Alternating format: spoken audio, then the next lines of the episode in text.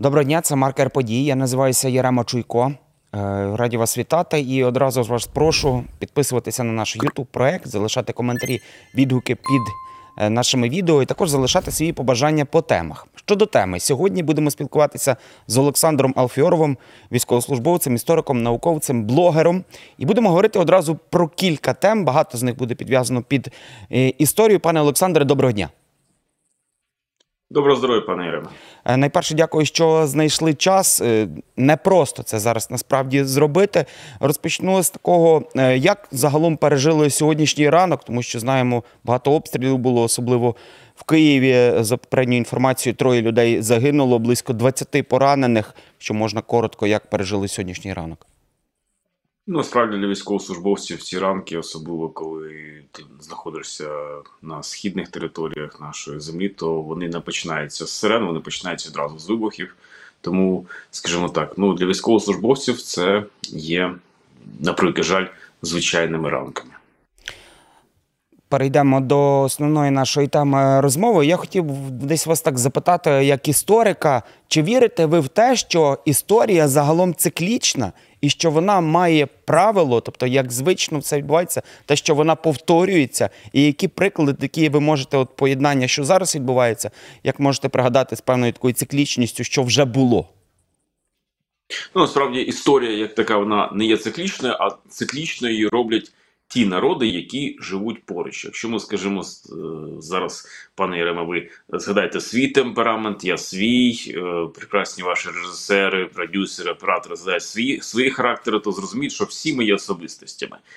Так, кожна наша сім'я має свої особисті моменти, кожен регіон України. І от кожна держава навколо нас, навколо нашої України, має теж свої особисті внутрішні правила поведінки, які їй цій державі, цій спільноті допомогли врятуватися і бути незалежною.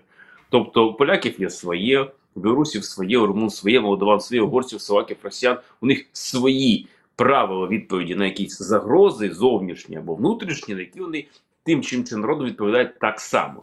Тож це робить нас з вами всіх ну певними заручниками правил виживання, які сформувалися протягом тисячі років на тих чи інших територіях. Відповідно, коли, наприклад, українці роблять повстання, то сусіди знають наші, що якщо це повстання українське, то треба туди влити неймовірну кількість грошей армії, щоб його е, утихомирити лише кров'ю.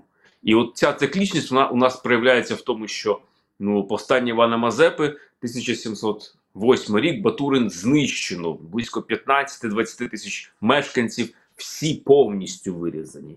Захід Муравйова в Київ в 18-му році, 100 років тому, е, був позначений тим, що за три дні вони винищили до 5 тисяч цивільного населення. Захід московитів під Київ в 22-му році позначилось вирізання населення в Бучі, Репіні, а з сходного східного напрямку це Ізюм. Тобто, бачите, насправді історія це наша поведінка, тому вона дійсно є циклічною, тому що ми завжди робимо те, що робимо. Більшість у вас людей знають як експерта по е, декомунізації, по дерусифікації. Я б хотів з вами поговорити також по декомунізації свят. Так насправді е, пам'ятаємо про такі дати. Там 23 лютого вже майже забули, але все ж таки є люди, які ще, ще десь згадують. 8 березня це все ж таки більш таке свято, яке є ще категорії людей, які точно будуть відзначати. 1, 2 травня. Е, загалом, що має прийти, щоб просто люди вже забули про ці дати, які ще, окрім цих от трьох таких дат, які я назвав, які є, які практично про які вже забули, а які ще от лишаються. Ну насправді ми говоримо про те, що ці свята у нас були визнані офіційними в такій світській державі, окупанті, як Совєтський Союз. Тобто згори були поставлені святкові дні, і цими святковими днями циклувався весь рік замість церковних свят, як це було раніше. І ми розуміємо, що е, Пасху, Великдень заміняли такі свята, наприклад, як е, 1 травня. Потім у нас є свято 9 травня ідеологічне, хоча і 1 травня це теж. У нас є свято 8 березня. У нас був, е, був на, щастя, день народження Леніна квітневий. У нас день Великої Октябрьської революції в листопаді, щоправда, святкувався, він визначався. І е, 1 січня, 1 січня, ну 31 грудня, 1 січня, Новий рік, який замінив Різдво Христове. В принципі, е, в совєтській програмі все було так от під, під, підготовлено. От і день народження навіть Леніна це от зелені свята, це Івана Купа, Купа це от такі от такі певні проміжний момент. І от звісно, що, наприклад, е, квітневий день народження Леніна він десь був посередині між зеленими святами Івана Купала, і це створювало таку в принципі замінюваність календаря. Проте вся весь крах цієї системи був в тому, що всі свята були комуністичні, і навіть міжнародний жіночий день він був комуністичним. І 1 травня перетворено з Дня робітників по суті в комуністичне свято. Тож весь цей цикл комуністичних свят насправді зациклювався на ідеологічній складовій. І саме тому, наприклад, коли ми от е, здобули собі відновили незалежність в 91-му році, то, наприклад, у того ж Єльцина була величезна проблема. А які свята існують? Бо вже ж і не товариші, ні комуністи. І тоді зрозуміло, що всі свята, весь набір свят, який був в Совєтському Союзі, він не підходить для однієї держави, для продовження Російської імперії, Совєтського Союзу, Російської Федерації. І власне тому у них не вийшло зробити свій день незалежності, бо був це крах, День Росії, День прапора, День Конституції. Це неприродне для росіян. І саме тому у них залишилось єдине свято, по суті, яке маркує весь простір ідеологічний, це День Побєди. От і все. І тому в День Побєди зібралися і комуністи, і православні, і Ленін з Мавзолеєм, і парад.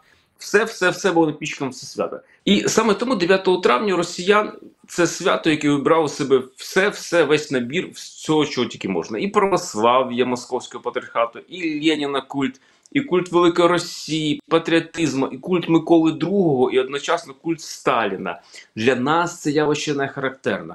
Ми не можемо жити в штучних святах. У нас, бачите, все одно відновлюються зелені свята. Івана Купала, які навіть ну по суті не були, скажімо, прикриті християнськими традиціями багато в чому. І одночасно з тим, у нас подивіться, який пієтет є до Дня прапора, до Дня Незалежності, до Дня Конституції. Наскільки для українців це природне. І розумієте, навіть оці свята, які ми сьогодні сприймаємо, як, наприклад, 8 березня, День жінок, солідарності жінок. Ми все ж таки теж розуміємо з вами, що свято є штучним, проте в Україні воно, на відміну від Совєтського Союзу, накладається не на комуністичний календар, а ось і жіноче свято разом з днем е, там лісовика, чи механіка, чи когось іншого таксіста. Це ще свято для жінок. У нас же ж бачите, традиція в цілому українська, вона жіночна є. У нас навіть церква жіночна, церква Божої Матері, насправді культ величезний. Україна, матір, земля. Тобто, у нас оцей материнський культ він настільки розвинутий, що в принципі, бачите, як органічно природно у нас заходять свята, наприклад, День Матері, mm. е, День Доньок. От це є феномен, який ми в принципі можемо собі дозволити, тому що ми в цілому маємо цей от жіночний календар насправді. От е, дуже слушно, ви так і точно це, я думаю, наші глядачі запам'ятають про штучність. Ви кілька разів акцентували. Загалом це стосується не лише свята, так думаю, а й загалом росіян. От вони реально штучні, десь такі особи. Друзі, звертаюся до наших глядачів. Також напишіть, будь ласка, е, чи у вас ще от залишається свідомість, десь думка навіть про ті такі російські свята, які от Олександр Олфіров на них акцентував, їх згадував, і чи загалом ви ще якось відзначаєте їх. Я не маю на увазі там про помпезність, але просто от що ви от пам'ятаєте, що є ще такий день. Пане Олександре, хотів ще з вами поговорити про російські наративи. Яких є е, достатньо, про яких от ми зараз почали на них звертати увагу, що ці наративи реально у нас сидять у головах, і скільки потрібно, які саме ці наративи, так що можна е, будь ласка, і от скільки має пройти часу, щоб ми реально вже на них не звертали увагу, просто викоренили їх. Ну, очевидно, що найбільший такий міф, який пов'язаний з тим, що він починає формуватися з 19 стріччя, це про братні народи. І цей міф настільки потужний в багатьох наших, по суті, життєвих ситуаціях, що, знаєте, ну, очевидно, навіть цей міф підказує нам казати на Російську Федерацію сусіди. Але, очевидно, треба казати вороги. Очевидно, наша історія, як програма шкільна, переповнена часто не так історію України, як відповіддю, що ми є в контексті Росії, або чим ми не є в контексті Росії. Це така достатньо безглузда е, дискусія з дзеркалом, коли вони пишуть імперську програму, а ми намагаємося від неї відкараштатись. Це найбільше ніж наратив. Е, Потім найбільше е, тих от історичних міфів це, наприклад, слов'янство, яке теж було по суті запроваджене і зараз е, прогресує у нас особливо перед повномасштабним вторгненням перед АТО. Слов'янська тема вона собою підмінює імперське поняття, що всі ми слов'яні, як хорошо. Браття слов'яні. Тема, так. так, так, браття слов'яні. Тема, наприклад, церкви теж є е, дуже сильно скривлена, тому що ми бачимо протистояння в конфесійному плані, і нашим от українцям не може прийти в голову іще найбільшу міф, який нам, в принципі, вталдичили в голову. Коли поляки пишуть книжку «Тисячі років польській монеті, ми не можемо назвати срібник карбований тисячу років тому українською монетою. Тобто, тобто якась древньоруська монета. Коли ми говоримо, що е, Болеслав Хоробрий, король Польщі, який був і за Володимира, і за Ярослава Мудрого, це те, що на одній на двох гривнях, і поляки кажуть, Болеслав, то є наш круль. Угу. І коли існував, наприклад, там Іштван Святий Угорський, чи це наша князя, то, Іш, то угорці кажуть, це наш угорський король. Ми говоримо, ні, ні, це якісь неукраїнські князі. І от заборона на озвучування того, що наша історія належить нам, це є одним з найбільших наративів, монтований в усі сфери нашого життя. Ну і наостанок, пане Олександре, мені особисто, я думаю, нашим глядачам точно цікаво від вас почути думку. Е, Вона зараз часто фігурує посеред людей, люди задумуються над тим. На ваш погляд, от смерть Путіна це безпосередній вже розпад Росії чи ні? Ну тобто, чи все підв'язано саме над е, цією потворою, я так назву? Це навіть дивлячись в історію, загалом на історичні приклади. На ваш погляд, смерть Путіна це смерть Росії і розпад? Е, На превеликий жаль, це не розпад Росії, але це вже ми добираємося до цієї голочки, яка говорить про смерть е, Кащея. Е, Справа в тому, що в смерті Путіна вже зацікавлені не тільки українці і там західні країни. В смерті Путіна зацікавлені росіяни, особливо ті еліти, їх ну, псевдоеліти, які е, сьогодні вже у, у, просто-напросто отримали ну, антирейтинги в світовій бізнесі, які втрачають і які змушені приходити на стару систему московського царства, коли грачка, тобто стільки з рук господаря. Ви, вибачте, я просто я- я- Путіна вибачте, якщо можна, я вас просто перепитаю. Ви згадали про еліту. Теж така думка, так? Вона є взагалі, тобто в, в Росії. І якщо можна, от цих, е, якщо по прізвищах прийтись, реально кого там ще може, хоча б щось є, на ваш погляд, суб'єктивний такий. Дивіться, насправді я потім виправився, сказав псевдоеліти, тому що Мгм. в Росії, як в СССР, неможливо було поняття еліт, є тільки псевдоеліти. Бо ми це можемо дивитися на рівні, наприклад, чи існує цим елітам еліта, тобто політична опозиція, чи якась культурно-мистецька опозиція. Так, вона незначна, єдине, що де в сфері культури можливо. Угу. Але знаєте, нещодавно позицію зробили з Кіркорова, який там десь бігав і продемонстрували місце кожного культурного діяча, які були щось варнякати, як може собі дозволити там трошки, е, наприклад, чи Шевчук дозволяв собі, чи Гребінщиков, наприклад, чи там Галкін. От, але вони все одно у них не існує поняття контреліти. Відповідно, вся еліта в Росії, як і в Російській імперії, є по суті псевдоелітами. У них немає опозиції, Тобто політична еліта це виключно годівничка верховної влади. Тобто це псевдополітична еліта. Вони ізолюзу- ізолювалися від, скажімо, між- міжконфесійних діалогів, тобто вони е, існують в контексті, наприклад, церкви як ну, псевдоцерковна структура. І от недопуск до своїх ліфтів, скажімо, талановитих, прогресивних, що є смертельною пасткою для влади, недопуск цього прогресивного і от підняття в, скажімо, в розвитку, в кар'єрних розвитках призводить до того, що влада сама навколо себе формує цю псевдоеліту, яка їм вигідна.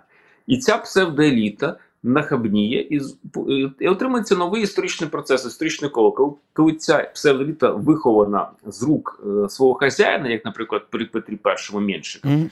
Потім, коли Петро помер, Меншиков почав крутити і балбесить е, цією державою. Так само ці еліти вже вигодовані, як Берія при Сталіні там, чи Хрущов, вже дивляться на Сталіна і думають, а пора би діду вже на спочин піти. І це те саме зараз існує в, навколо Путіна. Зрозуміло. От е, якраз, е, пане Олександр, дякую вам за розмову. А я ще звертаюся до наших е, глядачів, хто нас буде дивитися. Напишіть, будь ласка, яка ваша думка? От смерть Путіна, чи це загалом розпад Росії, чи все загалом залежить від от цього негідника? Друзі. Обов'язково залишайте свій фідбек під цією розмовою. Пишіть, що хочете почути від нас. Ваші лайки, ваші е, дискусії і ваші коментарі для нас це своєрідна така мотивація, те, щоб робити продукт кращим і кращим. Пане Олександр, дякую, що знайшли час, що поспілкувалися з нами. Це був маркер подій. Я називаюся Ірема Чуйко. Всіляких вам гараздів. До побачення.